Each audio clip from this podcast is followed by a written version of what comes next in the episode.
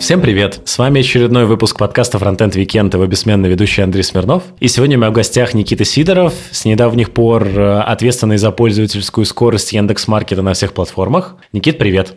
Да, привет! Возможно, это ненадолго. В обычной жизни я просто ведущий разработчик программного обеспечения. Для начала всем задаю вопрос, как думаешь, чем ты можешь быть известен моей аудитории?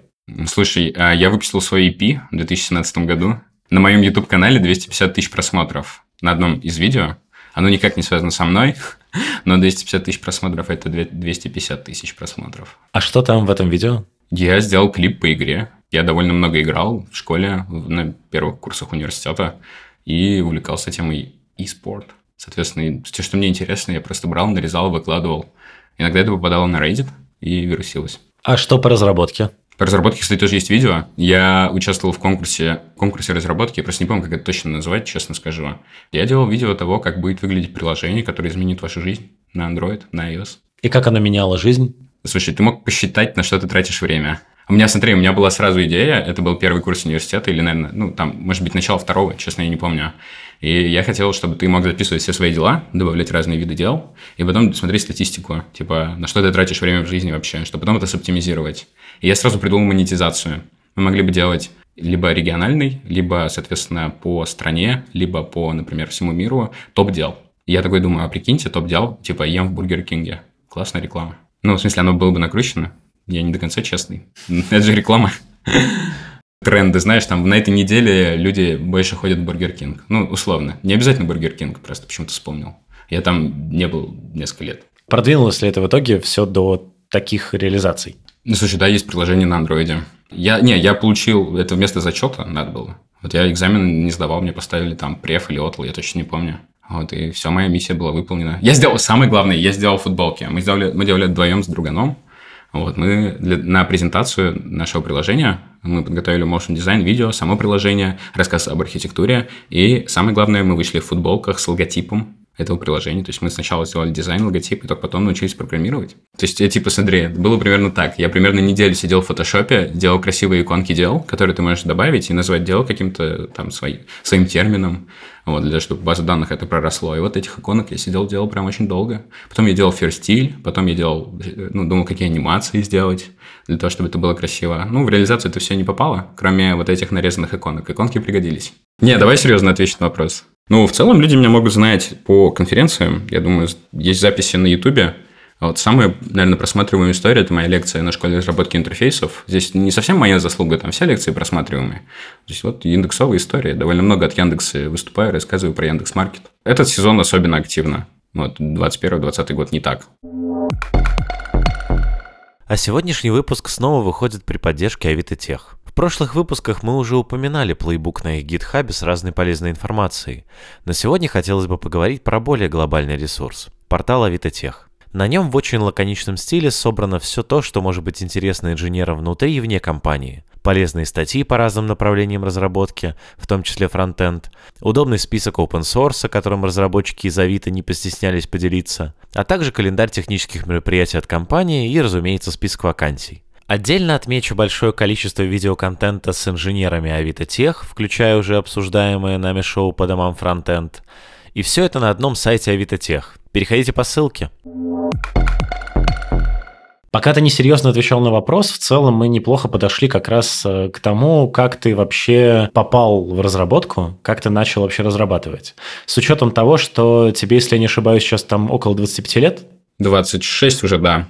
Да. И ты, насколько везде указано, что ты примерно 5 лет работаешь в Яндексе, до этого не работал нигде. Фактически так, но если копнуть глубже, если рассматривать со школьных лет, с 6-7 класса у меня были курсы по олимпиадному программированию, я участвовал в олимпиадах, можно найти мои результаты на городском уровне, они публичные, по-моему. На одной из них у меня 0 баллов. Эту историю я уже несколько раз рассказывал. В общем, это не то, что я ни одной задачи не смог решить, а то, что я потерялся в городе и решил играть в настольный теннис вместо того, чтобы олимпиаду делать. Соответственно, была и такая история. в школе, то есть у меня примерно такой был скиллсет, то есть физика, информатика, наиболее любимая математика, то есть я участвовал там в Кубке города по математике, в разных лигах, то есть вот моя команда продвигалась там из самой низшей, ну, как низшей, она там условно называется премьер, наверное, или я не знаю, как еще выше, вот мы продвинулись, вот выше мы уже выпустились, и школы перестали играть, а в университет я тоже поступил на ВМК, я думаю, у большинства должно ассоциироваться с программированием эта история непосредственно. В университете я работал, просто работал, ну, не официально, не трудоустраиваясь. С какого курса? Со второго, или второй, либо третий бакалавриата, получается. А всю магистратуру я уже в Яндексе был, и четвертый курс, по-моему, я тоже был в Яндексе. А так я где-то год работал уровня типа фриланс и небольшая компания. Как ты вообще попал в Яндекс? И почему сразу Яндекс вот после фриланса? Как так получилось? Ну, давай я объясню, там, фриланс – это не то, что я беру какие-то задачи, это я имею в виду просто неофициальное трудоустройство, где я работаю над одним конкретным проектом. То есть я просто делал Android-приложение на заказ, например. Ну, не существует компании, которые есть отдел разработки, существовал бизнес, которому нужно было приложение. Я просто называю это аутсорс, если это быть правильно, это не фриланс, наверное. А Яндекс, ну, я слышу, я ходил активно на конференцию 2017 года по всем стекам. В Нижнем довольно, я из Нижнего Новгорода, в Нижнем довольно сильное комьюнити было. И Python, и JS, и C++, и .NET я не ходил вообще, потому что это мрак какой-то, соответственно.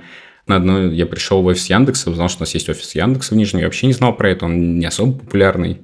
Позадавал вопросы, выиграл какой-то мерч, меня позвали на собес. Пришел, прошел собес, нанялся, все. А легко вообще было тебе? Собес? Ну, в принципе, попасть в Яндекс, и легко ли тебе там работать? Самое стрессовое, я помню, что я поехал на собес, я не знал, что можно заказать гостевую парковку, офис Яндекса в центре города. Я приехал на своей машине за рулем, то есть у меня где-то с 19 лет где-то за рулем, или там, ну, конец 18 лет. Я не мог паркануться, я 15 минут искал место для парковки, вот это было самое стрессовое. А секций сколько было? 4, конечно. Стандарт. Ты вот попал в Яндекс, и интересен в целом твой путь внутри Яндекса. Опять же, его можно проследить по конференциям. Где-то в GitHub какой-то чувак собирает выступления типа известных спикеров, там в том числе есть ты, и там есть твои выступления, прям собраны в один файлик с 2018 года. Да, я примерно так и начал. Я в конце 2017 года устроился в Яндекс. Сейчас уже, получается, полных 5 лет. То есть до этого я говорил всегда почти 5 лет. В предыдущем месяце стало ровно 5 лет. Первые 2 месяца я не выступал. Через 3 месяца я уже начал выступать на конференциях, рассказывать про Яндекс, про технологии внутри Яндекса. Если говорить именно про конференции. Вопрос в чем? Вопрос в том, как вообще внутри Яндекса ты двигался. Ощущается, что ты, вот опять же, пришел там в 20 лет в Яндекс, и за 5 лет ты прошел внутри Яндекса очень большой путь. И хотелось бы понять, как вот этот вот большой путь, насколько, опять же, тебе легко, и насколько на тебя это вообще легло, и было тебе комфортно его проходить, и насколько тебе комфортно там, в 26 вот сейчас быть уже ответственным за прям что-то там огромного сервиса. Ну да, смотри, во-первых, я считаю, что меня недооценили при найме. Вот, меня обманул рекрутер. Он сказал, мы тебе можем дать только такой грейд, хотя, ну, условно, это было, возможно, даже не с качеством собеседования связано, то есть еще с другими факторами. Мне пытались через это объяснить. Но ты будешь расти быстрее. Я почему-то в это зацепился, поэтому я довольно быстро рос. Поверил человеку. Вот, если серьезно, я пришел на младшего разработчика, то есть не на стажера, на младшего разработчика интерфейсов, внимание. Я не занимался до этого интерфейсами вообще, до Яндекса. То есть я примерно знал, как устроен веб, но не получал никогда деньги за веб. Я при этом там какие-то хобби, пэт-проджекты делал, писал небольшие веб-сервисы, но немножко другого уровня, скажем так. Я устроился, мне на выбор давали 3 команды, которые я мог устроиться. Самое интересное, что 2 из них не существует больше в иерархии Яндекса, поэтому Яндекс.Маркет я выбрал не зря. А так, в целом, вот получается, я попал в маркет. А в Яндексе очень много возможностей, и почти всеми я воспользовался, если кратко. Постараюсь, да, описать. То есть, смотри, вот я прихожу в 21 год. Первое, что я вижу, это внутренняя архитектура Яндекса. Опять-таки, 21 год – это младший разработчик интерфейсов. Первое, что я вижу, там нехватка, например, архитектуры для тестирования определенной. То есть, ребята, они сидят на старом стеке, я с ним вообще не знаком, это такая вещь называется XSLT, шаблонизация. Вот. Я очень условно знаю, понимаю, и у ребят как раз-таки переходный период, когда они идут в новый стек. Я уже с этим стеком знаком, хотя я не веб-разработчик до конца. Вот. И там была такая забавная история, была команда инфраструктуры, Мне дали один из первых проектов сделать поп-ап на React. Ну, в смысле, сам по себе тупизм. Это не задача, короче говоря. Как по мне, она как бы не имеет никакого смысла. Просто надо поп-ап на React сделать. Ну и что? И для того, чтобы его сделать, нужно было написать сборку. В общем, там типа чувак сидел неделю, что-то делал сборку. Я такой посмотрел, сделал сборку за него. Вот, он пришел, пожаловался моему руководителю, попросил откатить мой pull-request и сказал, что я украл его работу. Вот так вот. А он сейчас не в Яндексе. Он сейчас в Лондоне, мне кажется, этот чувак. Он довольно забавный. Никто ни у кого не крал. Просто вместо того, чтобы пойти пинать человека, будучи младшим разработчиком, я там пошел и сделал за него инфраструктурную часть. И мне вот с этого момента, в принципе, инфраструктура стала ближе. Но тебе это зачли как плюс? Нет, вообще никак не зашли. Смотри, в Яндексе так устроено, что тебя оценивают каждые полгода. Я устроился, и у меня было первое ревью через 3 месяца. Поскольку ни одного проекта не было запущено, и я работал 3 месяца, мне поставили суперстандартную оценку. Они дали мне небольшую звездочку за то, что я интегрировал ревьюшницу, которая есть в Яндексе, это отдельный сервис, это код-ревью. Интегрировал с GitHub код-ревью, написал несколько плагинов и алгоритмов, которые лучше подбирают ревьюверов. В смысле, даже я их не писал, я просто воспользовался стандартными гитхабовскими, соответственно, и подключил их на несколько репозиториев. То есть, условно, поконтрибьютил систему код-ревью для маркета и сделал это опциональным, возможно, для включения в других командах Яндекса, которые этим могут пользоваться. В итоге, кстати, оно не было настолько популярным, и я не пиарил это. То есть, ты не знаешь, на самом деле, что это нужно делать, а это очень важно. Я, например, в другие команды не ходил и не показывал. Поэтому потом через год мне начали чуваки приходить, меня уже считали экспертом по ревьюшнице и спрашивать, а как вот это сделать? Я говорю, это же сделано, готово, почему вы не используете? Это же такой небольшой урок. Соответственно, это был первый шаг. После этого образовывается новый продукт под названием Берум. Это 2018 год. То есть часть Яндекс.Маркета покупает Сбербанк, да, и он начинает делать новый продукт. Там были, конечно, уже интересные как продуктовые челленджи, которые, соответственно, нужно делать быстро. Самый основной критерий в продукте – это делать быстро. Насчет качественно тебя никто не ругает. У нас, знаешь, blameless культура. Соответственно, главное делать быстро, главное успевать. Те проекты, которые тебе дали, если ты делаешь их быстрее оценки, ты вообще красавчик, и довольно быстро можешь расти с лоу-грейдов на нормальные грейды медловые. Смотри, если ты там условно на младшем, после младшего есть еще 2 грейда обычного разработчика, скажем так. Чтобы по ним скакать, достаточно просто хорошо и быстро делать продукт. Если ты при этом решаешь головные боли твоего менеджера, это вообще супер. То есть вместо того, чтобы там ходить и говорить, у меня нечеткое ТЗ, у меня там нету того-то, другого, надо просто брать и делать. Люди любят, что ты верхнего уровня что-то описал как менеджер, либо как руководитель, и человек пошел, сам во всем разобрался, сам все сделал. У меня там были разные истории, то есть я там очень много контактировал с безопасниками. Мы встраивали, например, гугловую метрику на сайт Яндекса, как это ни странно. Я там занимался с этой точки зрения, то есть аналитикой дальше поддерживал, помогал ребят, то есть когда они там события теряли или еще что-то, мы это в итоге фиксили. Это такая небольшая задача была.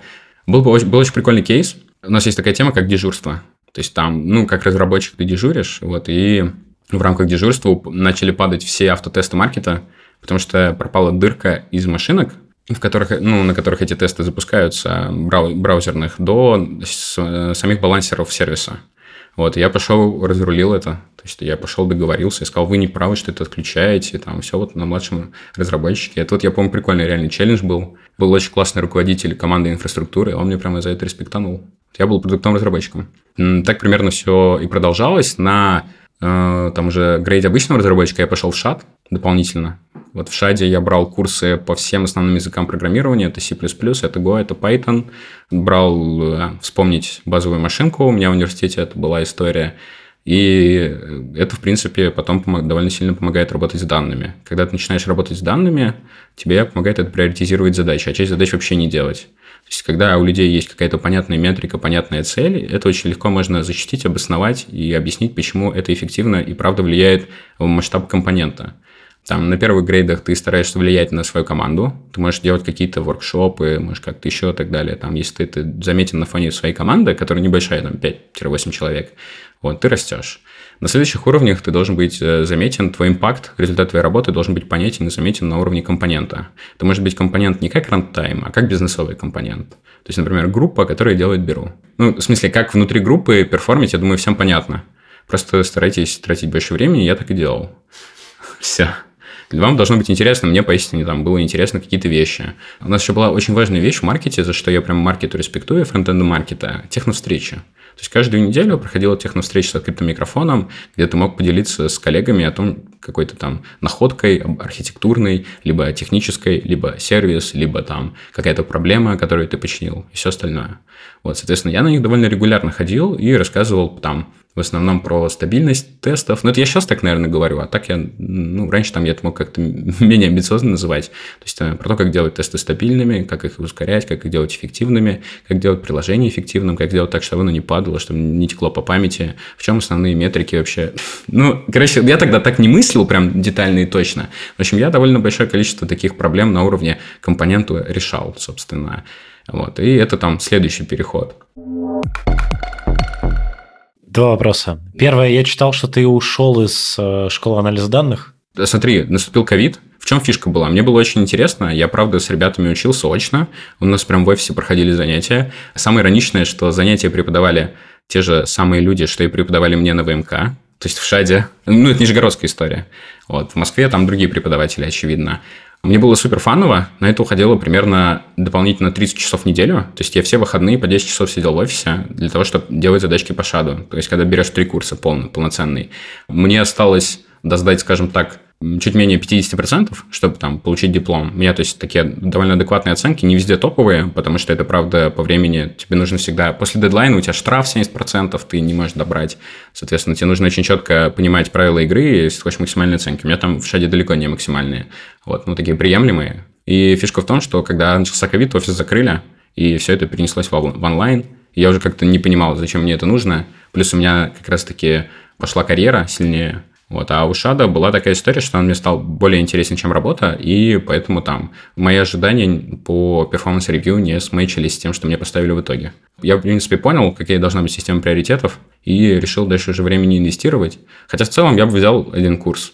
Ну, условно, 1 курс на полгода вместо 3-4. Это нормальная история. И в итоге сколько ты, получается, сменил грейдов, поднял, точнее, грейдов за вот этот вот период с момента прихода на младшего разработчика? За 4 года и 3 месяца 4 грейда. А уже же 5 полных. Ну, до следующего не наступило. Я уже год почти на этом грейде. Ну, может, маркет ускорил, а может и нет. А ролей сколько сменилось? Ролей, у меня свобода творчества, у меня не меняется роль, ну, как таковая. Вот сейчас начали появляться роли с конкретными задачами, а до этого у меня была супер свобода творчества, то, что я называю individual contributor. Ты просто можешь прийти, договориться с руководителем какого-то компонента, сервиса, подсказать, вот здесь можно сделать чуть лучше, давайте мы попробуем сделать и улучшить вам сервис, уменьшить количество ошибок, сделать его более стабильным, удешевить его эксплуатацию.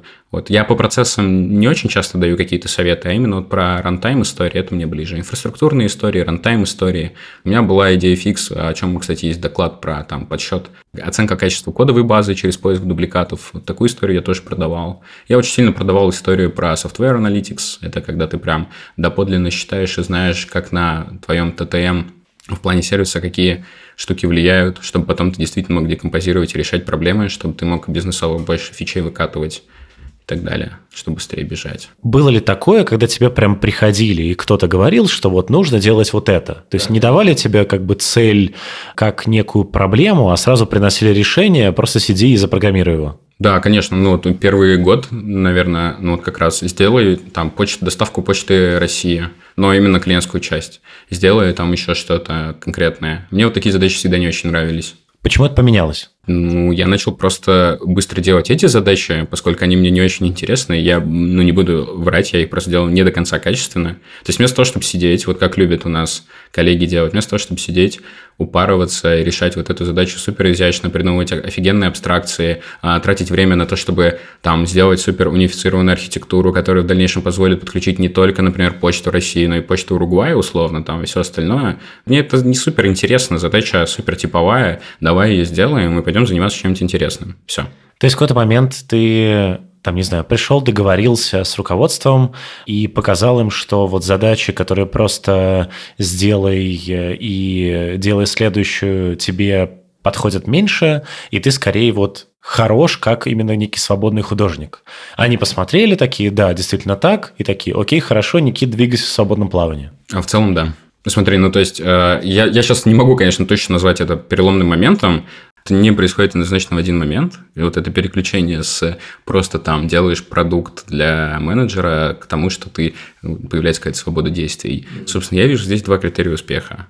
Первое – это стабильность. То есть, смотри, те вещи, которые я предлагал делать, и те метрики, которые я предлагал улучшать, они были стабильно заметны и стабильно понятны, во-первых, там, моему руководителю, а еще, скорее всего, в рамках там отдела. Потому что калибровки, они не только на уровне руководителя проходят.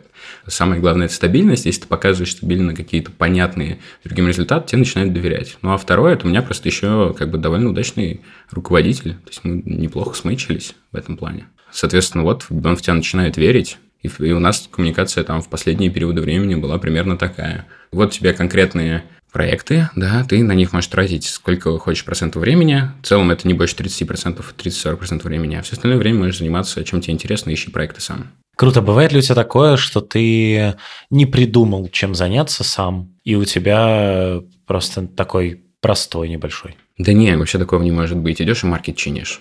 Его можешь чинить бесконечно. Бесконечно, конечно. Слушай, каждый день кто-то там что-то ломает, можно пойти и сделать лучше. А зоны, ну, в смысле, так что у меня там надоела какая-то одна конкретная зона, один какой-то конкретный компонент, ну, конечно, нельзя одним и тем же заниматься, 5 лет, это невозможно. В 2018-2019 году ты представлялся на конференциях как разработчик, который занимается девелопер-экспириенсом в Яндекс.Маркете. Вот это... Просто типа для красного словца, или ты действительно еще и вот это успел задеть? Не, ну смотри, это то, что мне было интересно, я себя так называл, ну, должность у меня примерно всегда одна была, то есть, типа, разработчик там, либо интерфейсов, вот сейчас она поменялась на разработчик программного обеспечения, то есть, я продуктом занимался... Вплоть до 21 года, я думаю, 20-го. Ну, там, слушай, не могу точно назвать. Соответственно, после этого я уже начал больше работать над платформой и над какими-то рантайм-архитектурными историями. Вот, не интерфейсными, интерфейсы в меньшей степени. Я себя так называл, потому что мои доклады были об этом, и для того, чтобы их готовить, я инвестировал время в Developer Experience, и мне это было, правда, интересно. Ну, такой должности в трудовой книжке у меня никогда не было. Нет, понятно. Я имею в виду, что у тебя был период, когда ты занимался вот типа Developer Experience в Яндекс.Маркете. В фронтенде Яндекс.Маркета. Ну, B2C иногда, очень редко в B2B, но да, да. То есть, ну, developer experience – широкое понятие, то есть, это не обязательно там код, это CI/CD, это и там дебаг, это и развертывание окружения, и документация, и все остальное. Я занимался непосредственно историей, связанной с кодовой базой. К чему я в целом выводил и какой вопрос тебе уже задавал, но продублирую. Каково тебе, в принципе, с учетом того, что, кажется, ты в 26 лет уже пришел к какому-то довольно такому высокому грейду, высокой позиции там, в маркете, в Яндексе, ты уже там общаешься там, с бизнесом, много вот всяких уже какие-то более таких верхнеуровневых разговоров, ты уже там влияешь как-то на сам продукт. Нет, с этим, кстати, плохо. Вообще с продуктом тяжело договариваться на самом деле. У меня сейчас 2 ключевые проблемы. Договориться с одной частью инфраструктуры, ну, смотри, ну, то есть по скорости, договориться с одной частью инфраструктуры, у которой свое видение будущего, договориться с продуктом, у которого свое видение будущего, и договориться там, например, еще с ребятами, которые отвечают за стабильность инцидент-менеджмент. Ну, с ними, кстати, самое простое. Как бы удивительно это не было, но скорость – это не анализ перформанса. Ну, это понятно. Я скорее про то, вот, ну, грубо говоря, ты в 25 лет, насколько тебе вообще вот это заходит, насколько в Яндексе на подобных высоких позициях, высоких грейдах сидят вот молодые ребята? Ну, есть довольно значимое количество людей. Вообще Яндекс чем хорош, действительно очень часто дают задачи, которые, например, у кого-то не получаются, дают другим людям. В этом плане здесь нет никакого кумовства абсолютно. Ну, давай так, я не могу говорить за весь Яндекс, вокруг меня. То есть, смотри, если видно, что у человека есть способность к какому-то направлению, скажем так, то почему бы на квартал, это не так много для компании в плане времени, не дать ему задачу сделать это место лучше? Очень много людей, с которыми я общаюсь, из руководителей, именно так и заняли свои руководящие должности. Я, например, не считаю себя руководителем. То есть, в этом плане можно сделать оговорку, что у меня больше такая техлид позиция. Я, то есть, наймом не занимаюсь с точки зрения того, как там людей агитировать, чтобы они нанялись. Там one-on-one не провожу, не занимаюсь персональным развитием людей. То есть, я там стараюсь инвестировать в тех людей, которые мне интересны и от которых я вижу результат. Но это немножко другое. Но при этом ты себя супер чувствуешь на своем месте? Или есть какие-то моменты, где ощущаешь какой-нибудь там синдром самозванца, что-нибудь такое? Слушай, я ощущаю синдром самозванца с точки зрения того, что конкретно сейчас, в текущий момент времени, очень плохая коммуникация с другими как я уже их обозначил, направлениями. Это продуктовое направление, которое также делится на разные, то есть у нас это более сложная бизнесовая структура.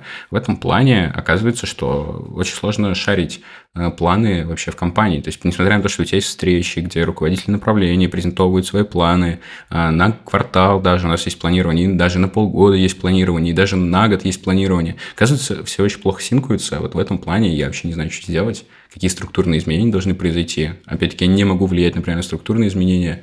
Мне, правда, кажется, что есть, например, команды, которые делают маркету хуже. Я не буду, конечно, их называть. Ну, то есть, там люди работают, там что-то делают. Они неплохие, но просто глобально там, мы через год поймем, что они занимались не тем. Вот есть прям отличный пример того, что мы сейчас чувствуем. Была история съезд с Беруна маркет. Вот, и там несколько человек лет потеряли из-за неправильного решения технического. Человек лет разработки, разумеется, не настоящих людей. Лично у меня такого, что синдром самозванца, нет. У меня, потому что там за неделю появился четкий план. Ну, то есть я в этой роли примерно неделю. У меня есть четкий план из 20 проектов, есть четкий план по целям. Я примерно, ну, мне тема довольно близка. И я не могу сказать, что я за неделю с нуля все это освоил, да. Я здесь просто был заранее подготовлен, а сейчас мне сказали, а ты, ну, покажи, что конкретно ты хочешь делать. У меня с этим проблем нет. А какая у тебя роль была неделю назад? Неделю назад? Ну, ведущий, индивидуал-контрибьютор, который занимается проблемами инцидент-менеджмента, который занимается проблемами промо на маркете, подготовкой к высокому сезону на разных компонентах. С учетом того, что ты, по сути, находишься 5 лет в одном продукте, как вообще ты воспринимаешь изнутри какое-то внешнее отношение, там, например, к Яндекс.Маркету как к продукту? Что, грубо говоря, там, не знаю, ты на протяжении там, 5 лет стараешься сделать этот сервис типа технологически крутым, а потом условный Сережа Попов берет и ругает сервис, что ему тупо типа из-за логистики товар не приезжает. Как вот ты вот с этим именно принадлежностью к продукту себя ощущаешь? Нет, я тоже ругаю маркет, вполне нормально. Маркетом очень сложно пользоваться. По логистике, кстати, на самом деле намного меньше проблем стало. То есть человек, который руководит логистикой в маркете, это супер. Просто он реально сделал за год там офигенный буст по всем параметрам. Я это чувствую в том числе как пользователь.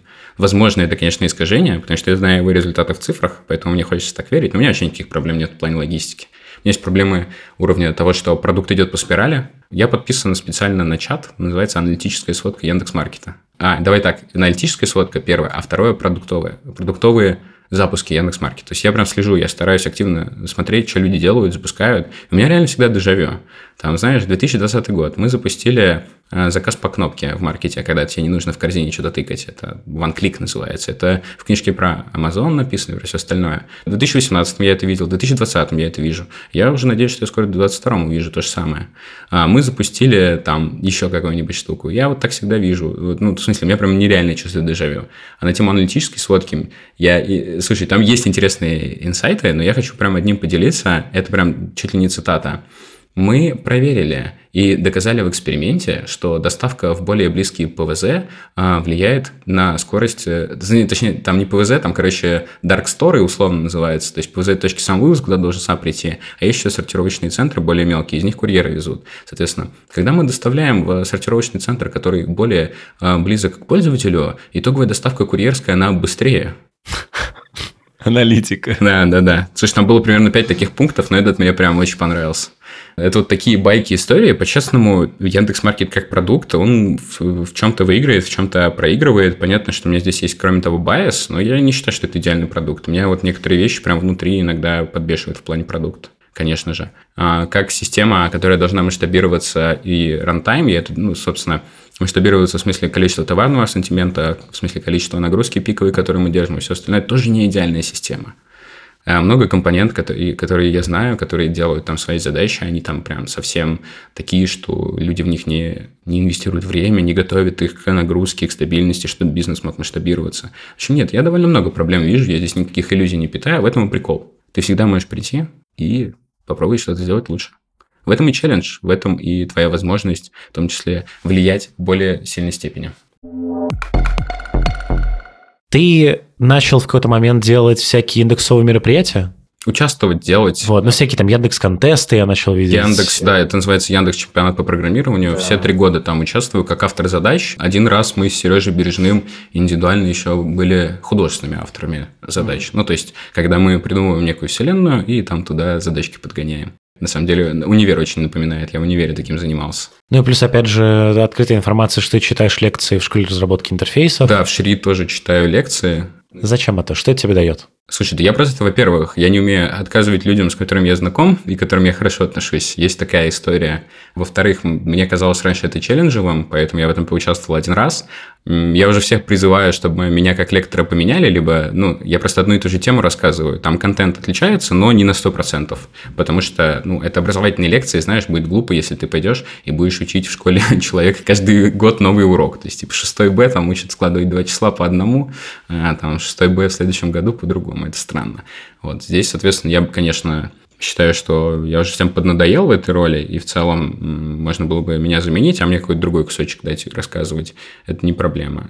Я еще участвовал, кстати, были всякие хакатоны яндексовые. Это, кстати, вот на младшем грейде даже я делал. То есть, я там в Иннополисе, в Москве и еще, по-моему, где-то я приезжал. У нас были хакатоны от Яндекса, в которых я там... В судействе я не был, я был... это менторство, наверное, называется, я не помню даже, как правильно, кураторство. Зачем? Да слушай, да просто фаново. В принципе, фаново. Но вам все это разрешают делать в рабочее время или не всегда? Я не знаю, что такое понятие рабочее время, я не могу ответить на твой вопрос. Все успел сделать, пошел сделать что-нибудь другое. Да, я помню, индивидуальный контрибьютор. Контрибьютор, да. То есть, смотри, у меня нету такого, что там четко. Мне вообще, то есть, я могу в субботу поработать, мне не западло. Могу в понедельник отдохнуть, мне все равно в целом. Я не могу сказать, что у меня есть четкий стержень на тему того, что это 40 часов в неделю и все.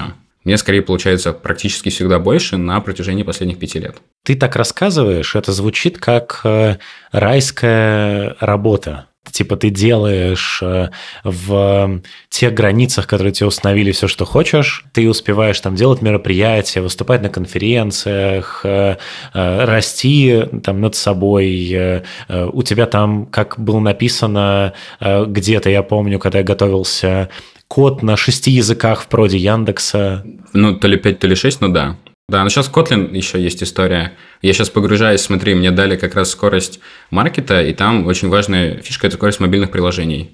И сам стек мобильных приложений мне не слишком далек от меня. То есть я, правда, писал под Android, а сейчас у нас вообще новая архитектура довольно интересная, когда я могу при помощи серверных оптимизаций ускорить мобилки. Не с точки зрения того, что там просто ускорить скорость ответа поискового бэкэнда, либо бэкэнда лояльности, либо бэкэнда там, логистики, либо еще какого-то. А есть прям отдельный бэкэнд, который готовит BD-UI для экранчика. И он на Kotlin.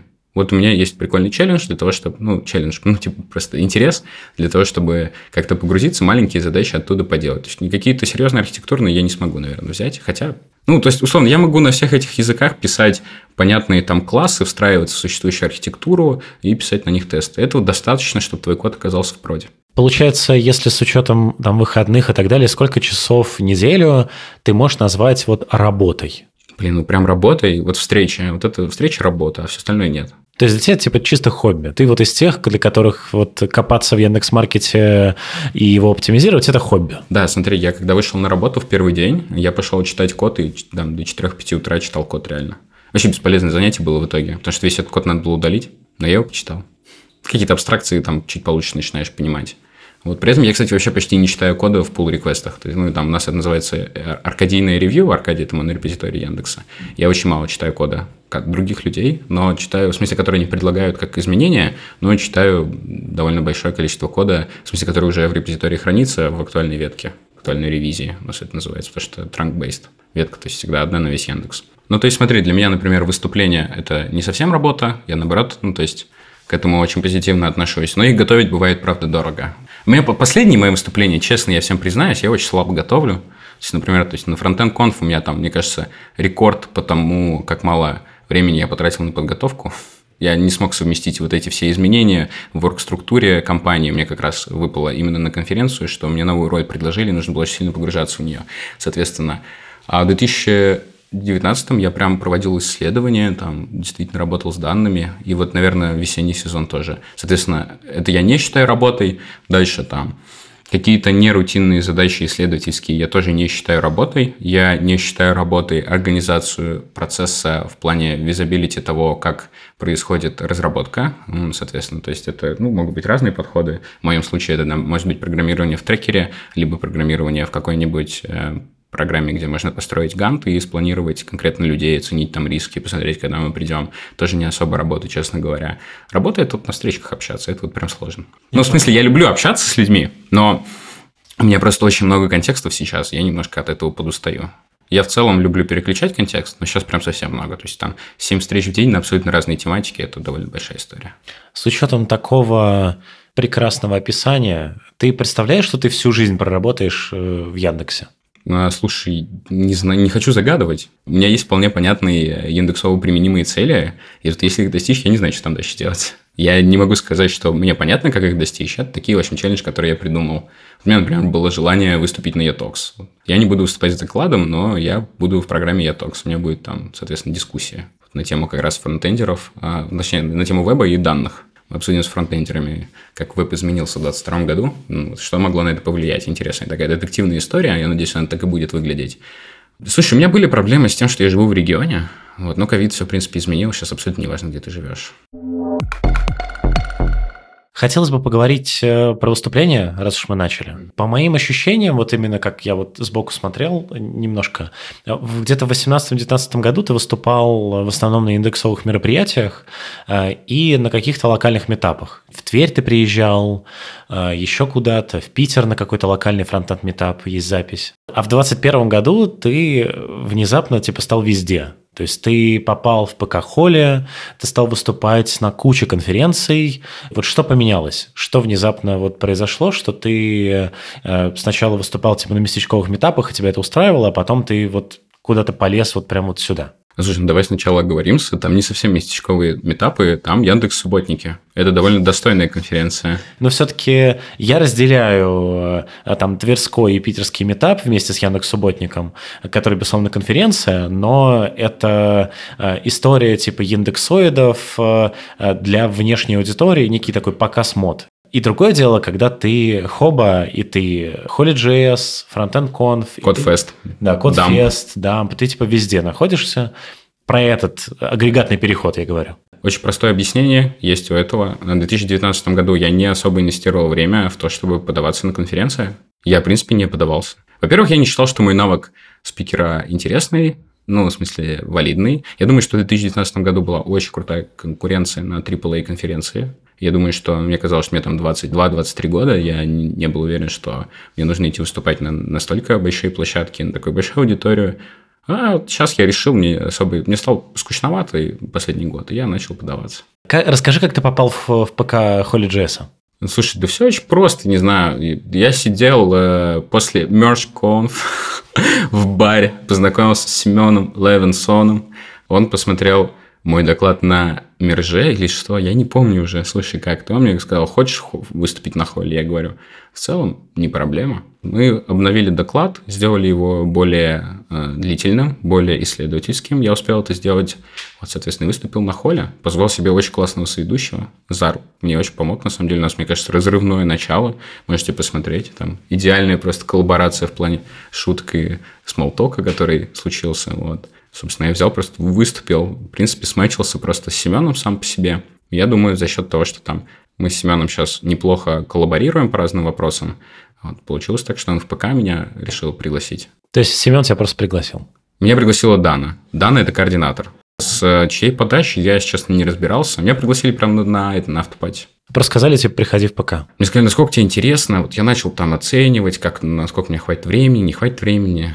Они объясняли как-то, почему они тебя позвали? О, слушай, я не помню прям конкретных тезисов, я там не настолько силен. Ну, просто, я говорю, я считаю, что случился мэч в плане характеров, в плане экспертизы и всего остального. Ребята посмотрели на оценки доклада, я думаю, хотя, наверное, после онлайна сразу этого не было. Наверное, им самим понравился просто доклад. Вот, может, я считаю, что мы просто характерами сошлись с ключевыми там ребятами. Ну, как, не хочу остальных принижать, не с ключевыми, а с конкретными ребятами, которые играют важную роль. Что такое «хорошо коллаборируем» с Семеном Левинсоном? Просто нас могут смотреть люди, которым больше 30 лет, они могут не понять эту фразу. Это значит, что большинство совместных активностей, которые мы делаем с Семеном, это и конференции, и какие-то проекты, кстати, причем внутри Яндекса тоже мы раньше делали, сейчас он немножко отлучился. Вот, у нас, в принципе, какие-то понятные результаты для широкой публики выходят. А вот смотри, я довольно давно по-моему, когда еще фронтенд-викенд был только в стадии некого расцвета, я проинтервьюировал всех ПКшников HolyJS на тему того, типа, как им, чем они занимаются, платят ли им бабки и так далее. И давно не было у меня человека, который вот не так давно в ПК-холле. Как вот тебе вообще вся эта движуха? Насколько тебе нравится там отбирать доклады?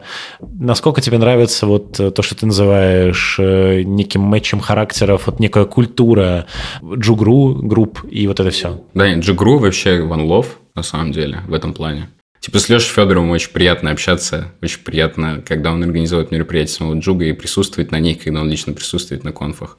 И вообще, в принципе, то есть Джокер вообще там офигенная конфа, я смотрю. Хотя, например, никак это не поможет по жизни, скорее всего, хотя кто знает. В плане Джуга, Джуг вообще красавчики. И ребята, которые там организаторы других конференций и программные координаторы, и со всеми я знаком, общаюсь. Не только про конференции в этом плане, то есть тут прям полный матч случился. Если говорить про деятельность ПК, слушай, короче, я ее заоптимизировал. Вот эти все созвоны, которые мы проходим, я иду в спортзал, треню и общаюсь. И у меня все созвоны – это чисто поугарать. Ну, в хорошем плане поугарать. Ну, то есть, типа, послушать, конечно, высказать свое мнение. Разумеется, я имею в виду созвоны самого ПК. Я там выдаю иногда очень интересные метафоры, почему не надо брать доклад в программу. Мне прям нравится. Но деньги же уже платят, да? Нет. У меня это занимает 2 часа в неделю. Я не самый активный член ПК. Да я ни в жизни не поверю, что высокогрейдовый Никита Сидоров согласился на что-то бесплатно. А куда мне деньги еще девать? Ну, типа, не, смотри, во-первых, я же, кстати, примерно 0 живу сейчас, но это потому, что у меня ремонт. А так, в целом, у меня довольно большое количество денег. Если бы не было ремонта, я не знал, куда их потратить. Честно тебе скажу, не особо представляю. А ремонт просто такое дело, идешь такой, опа, окна 300 тысяч, опа, дверь 150. То есть, такая история. Просто, ты знаешь, это магазин для богатых, магазин ремонта. Да, я время с кайфом провожу. Параллельно я остаюсь в офисе, я просто иду в спортзал, у меня прям в офисе спортзал, тренируюсь, слушаю, что ребята говорят. Я не трачу прям огромное количество времени. Я не самый активный член ПК, в этом проблема. То есть у меня, например, я готовил для Холли 3 доклада, это очень мало. Ну, в смысле, курировал. А сколько всего было? 46. Так что у вас там 6 человек в ПК? Да. Как это? Ну, я зато отсмотрел все 40. Это, кстати, удобно, смотри, садишься в самолет, скачиваешь доклад. Я прям открывал, у нас на Ютубе скачиваешь, смотришь, пишешь комментарий, потом оценочки. Вот это вот я много сделал, вот эта работа мне понравилась. А готовить людей, ну, мне просто не совсем мне понятно стало, как можно брать больше людей. Я сразу про это заявил. Вот я, соответственно, взял просто какой-то минимум, так, чтобы не выглядеть белой вороной, там, скажем так. Мы зато с Семеном готовили главную студию, у нас большое количество активностей там было. А условно у Семена, например, сколько был докладов, который он курировал? Ну, у него много, я думаю, штук 8. Математика не сходится, да? Не сходится. У кого-то, слушай, да у кого-то там больше 10 докладов было? Больше было, да. У Васи было больше всех, по-моему. Думал ли ты, кем бы ты стал, если бы не стал разработчиком? Да, конечно. Я раньше хотел фитнес-тренером стать. Я где-то с 17 до 20 лет. У меня топ-1 тема была – это ходить на тренировки. Силовые тренировки, у меня троеборье, соответственно, ну, это пауэрлифтинг. Я развивался в этом плане. Правда, я на соревнованиях так и не стал выступать. Я хотел пойти сразу там взять либо КМС, либо МС в своей весовой. Ну, это на самом деле нетривиально. То есть, это нужно еще и режим хорошо соблюдать. Я начал тусить и все остальное, и учиться надо было. Вот я думал, что да, прикольная тема – это фитнес-тренером быть. А что входит в троеборье? Жим, приседания, становая тяга. Это, то есть, это не тяжелая атлетика. Тяжелая атлетика – это рывок-толчок. Я, кстати, попробовал заняться, это очень тяжело. Ну, типа, там именно нужна техника, там именно нужна...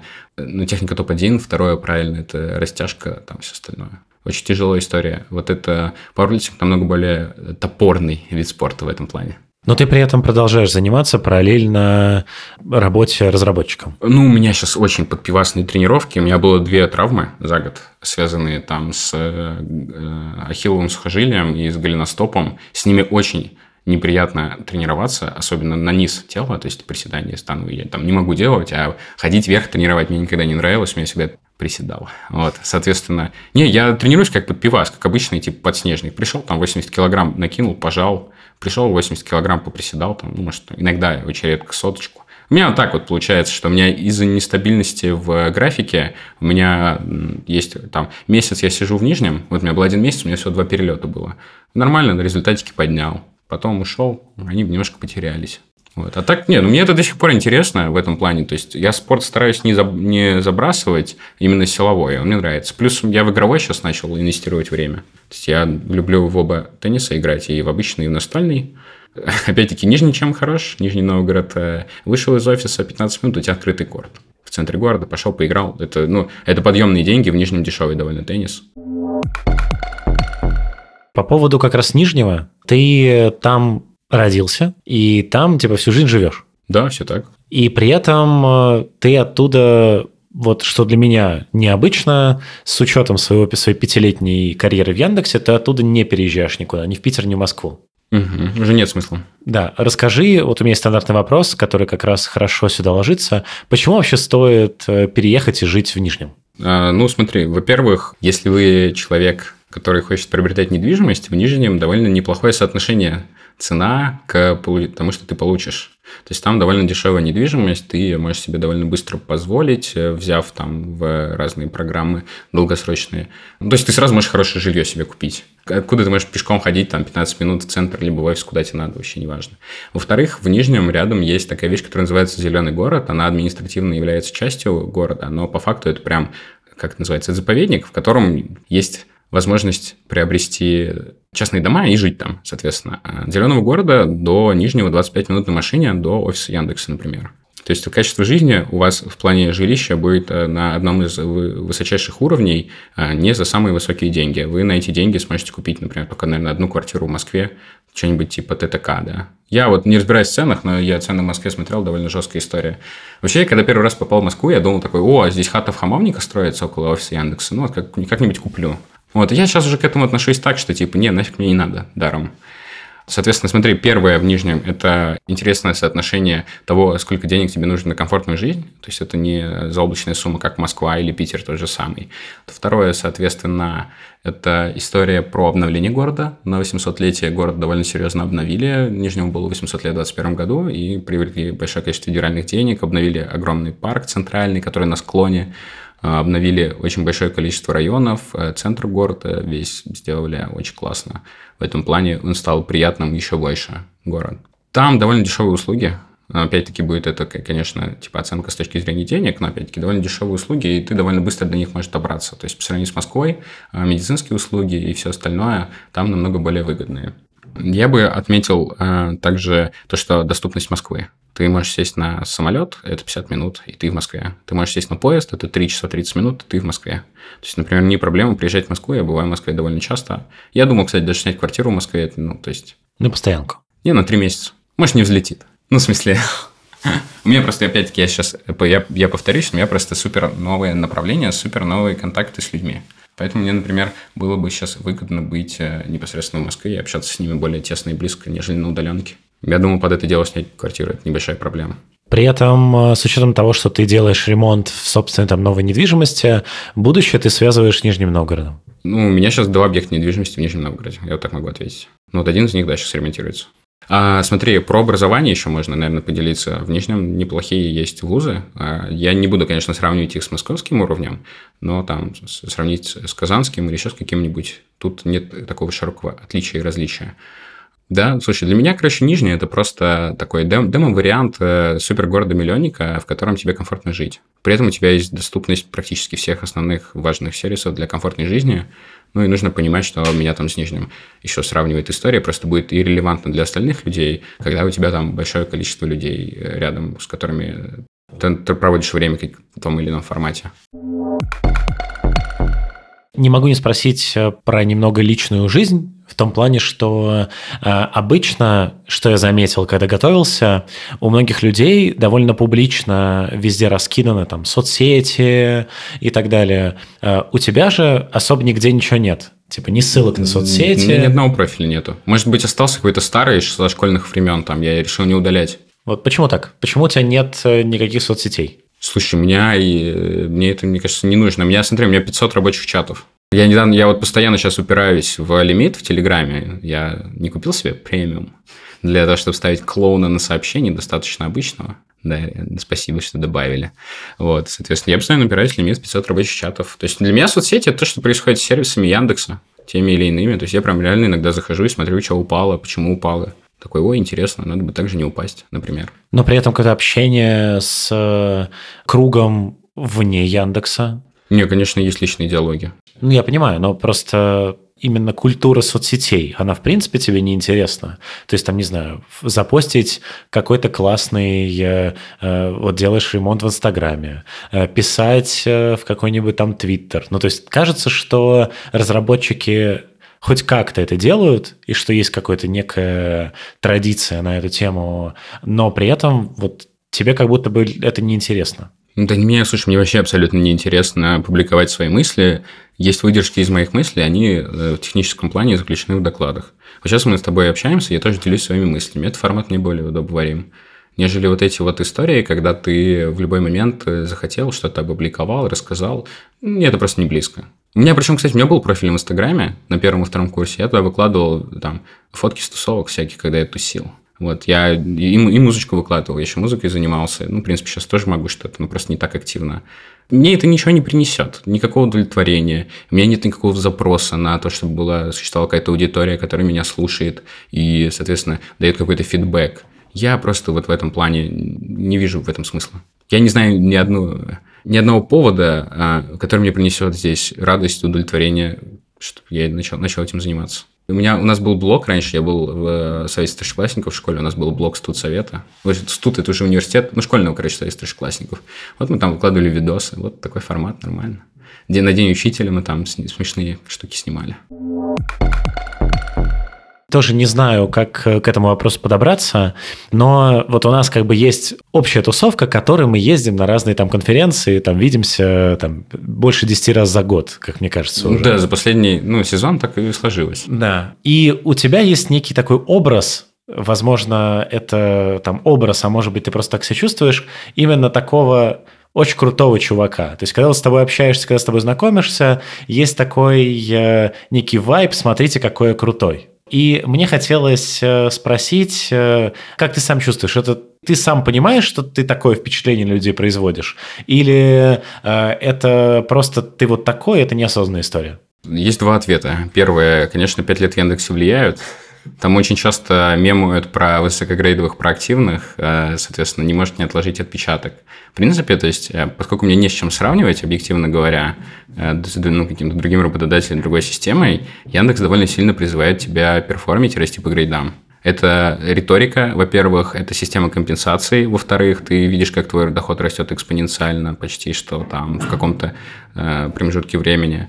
Вот эта история, она, в принципе, влияет на твой майндсет. Ну, то есть, я не могу этого отрицать. А если подумать чуть более широким образом, то я в университете себя так же вел, только в другом плане. Что еще в другом плане? Ну, просто ходил, хаслил, там такой, типа, здорово, погнали, сделаем то, другое. А в университете я больше творчеством занимался там на первых курсах, то есть, на этом... РСВ, Российская студенческая весна, вот такая история. Я был в ЦТС, Центр творчества студентов, мы делали программы, мероприятия, я там ведущим побыл, на сцене поиграл, то есть какие-то такие истории, мастер-классы попроводил. И мне всегда казалось, что это очень круто, что это прям я типа занимаюсь чем-то значимым в жизни.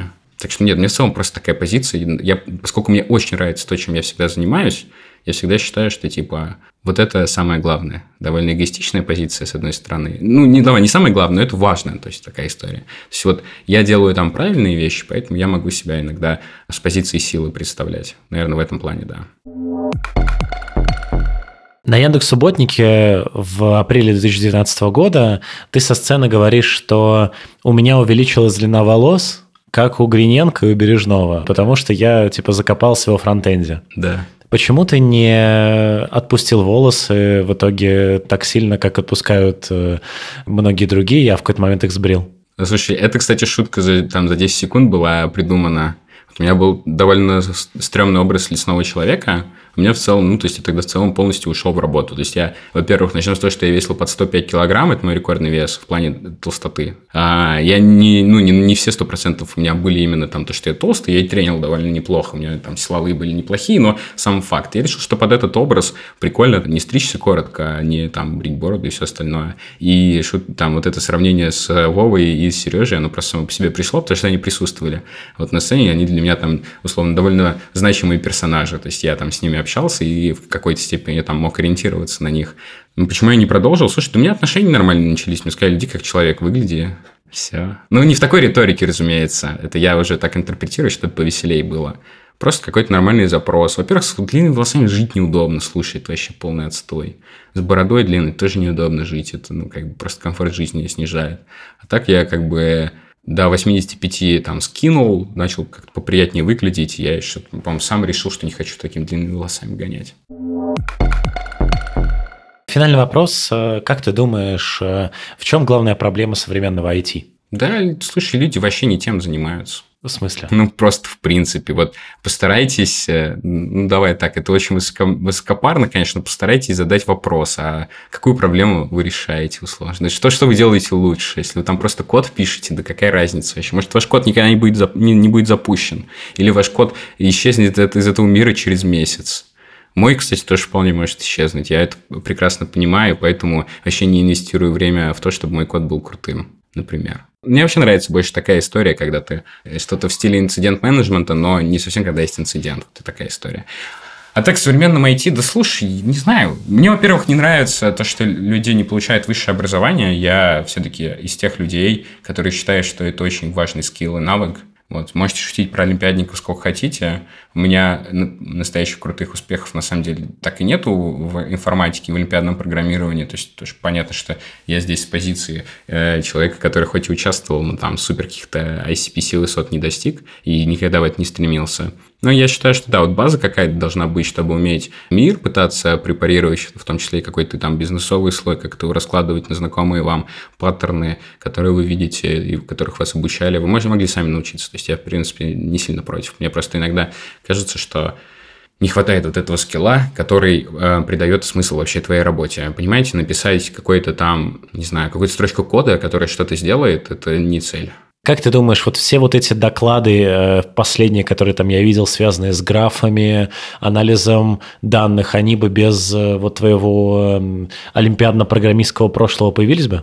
Да, я думаю, нет, они и без ШАДа бы навряд ли появились. Ну, то есть, да, это вся история. Ну, просто смотри, я послушал лекции, увидел, как решали какие-то там проблемы на уровне из мира биологии. О, кстати, забыл, да, очень важный скилл, само по себе программирование не имеет никакого смысла.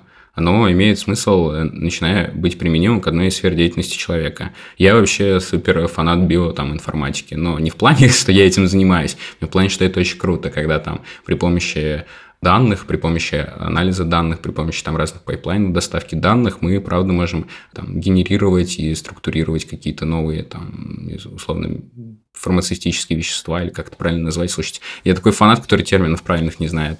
Вот это, мне кажется, вообще движение вперед. То же самое можно абсолютно везде применять. Вот в этом и история. Вы должны быть проблем-солверами. В этом фишка, это есть современные рок-стары, когда вы приходите, и человек, который вас нанял, говорите, что нужно сделать, он говорит, я тебе не верю, а ты показываешь, ну вот что будет, вот сейчас у тебя так устроена вот эта система, которой ты там условно что-то производишь в плане, там, очень сложно, конечно, объяснять, короче, вот у тебя сейчас так дело твое устроено, дело жизни, вот так оно выглядит, похоже, да? Он такой, да, смотри, я здесь использовал довольно стандартные там структуры, довольно стандартные подходы к декомпозиции, и вот смотри, если мы сделаем вот так, оно может выглядеть намного проще и быть эффективнее, и вот это тебе вообще не нужно. Если вот так вот научиться убеждать людей и делать каждый процесс жизнедеятельности более эффективно, вот это круто. Просто писать код для того, чтобы писать код, это... Не, это как работа норм. Ну, то есть, просто в этом челлендже никакого нет. Не можем обойтись без классической рубрики «Готовим вместе с фронтенд-разработчиком». Что самое сложное или самое необычное ты когда-либо готовил? Есть ли у тебя какая-нибудь забавная история, связанная с этим? Слушай, я был в Италии в скаутском лагере. У меня еще скаутское прошлое. То есть специально мы ездили на джембори. Это специальный термин для больших скаутских собраний, куда приезжают люди там из 10, 20, 30, 50 стран. Короче, типа у тебя 10 тысяч людей живет в палатках в лесу. Вот я в такую штуку ездил. У нас был отдельный поход, и нас учили готовить в бамбуке еду. Там абсолютно разная еда была. Самое простое – это яйца, фасоль, все остальное. Вот какая-то такая история. То есть полевая походная кухня. А в чем прикол? В чем готовка в бамбуке отличается от готовки? Да ни в чем, это просто прикольно. То есть, из бамбука просто посуда. Да, ты в нем можешь поджарить. На огне, прям на открытом. Да, на открытом огне, через бамбук. Ну, то есть, в смысле, у тебя пища приготовится раньше, чем он потеряет влагу и сгорит. Но он в итоге потеряет влагу и сгорит. Не, может, у него есть. Ну, слушай, зависит от того, что ты готовишь. Если ты будешь готовить там мясо, которое нужно томить 8 часов, наверное, у тебя не получится это сделать бамбуки. Хотя, если в нем будет вода, то получится. Ну, и мы же можем в стаканчике это сделать даже. Ну и напоследок, да, мой гость обычно дает какой-нибудь совет моей аудитории. Это может быть что-то более практическое или более абстрактное. Никит, что ты можешь посоветовать? Смотрите аниме. Вот если ваш путь будет как у героев аниме, тогда все будет хорошо. Отлично. Спасибо тебе огромное, что пришел в гости и что уделил время. Я, как обычно, напоследок всем тем, кто дослушал до этого момента, хочу сказать огромное спасибо. Обязательно подписывайтесь на подкаст в тех стримингах, где вы это послушали, и заодно в тех соцсетях, где вы об этом подкасте услышали, или в Ютубе. Мы продолжаем показывать человеческую сторону далеко не только фронтенда. Услышимся через 2 недели. Пока-пока. Пока-пока.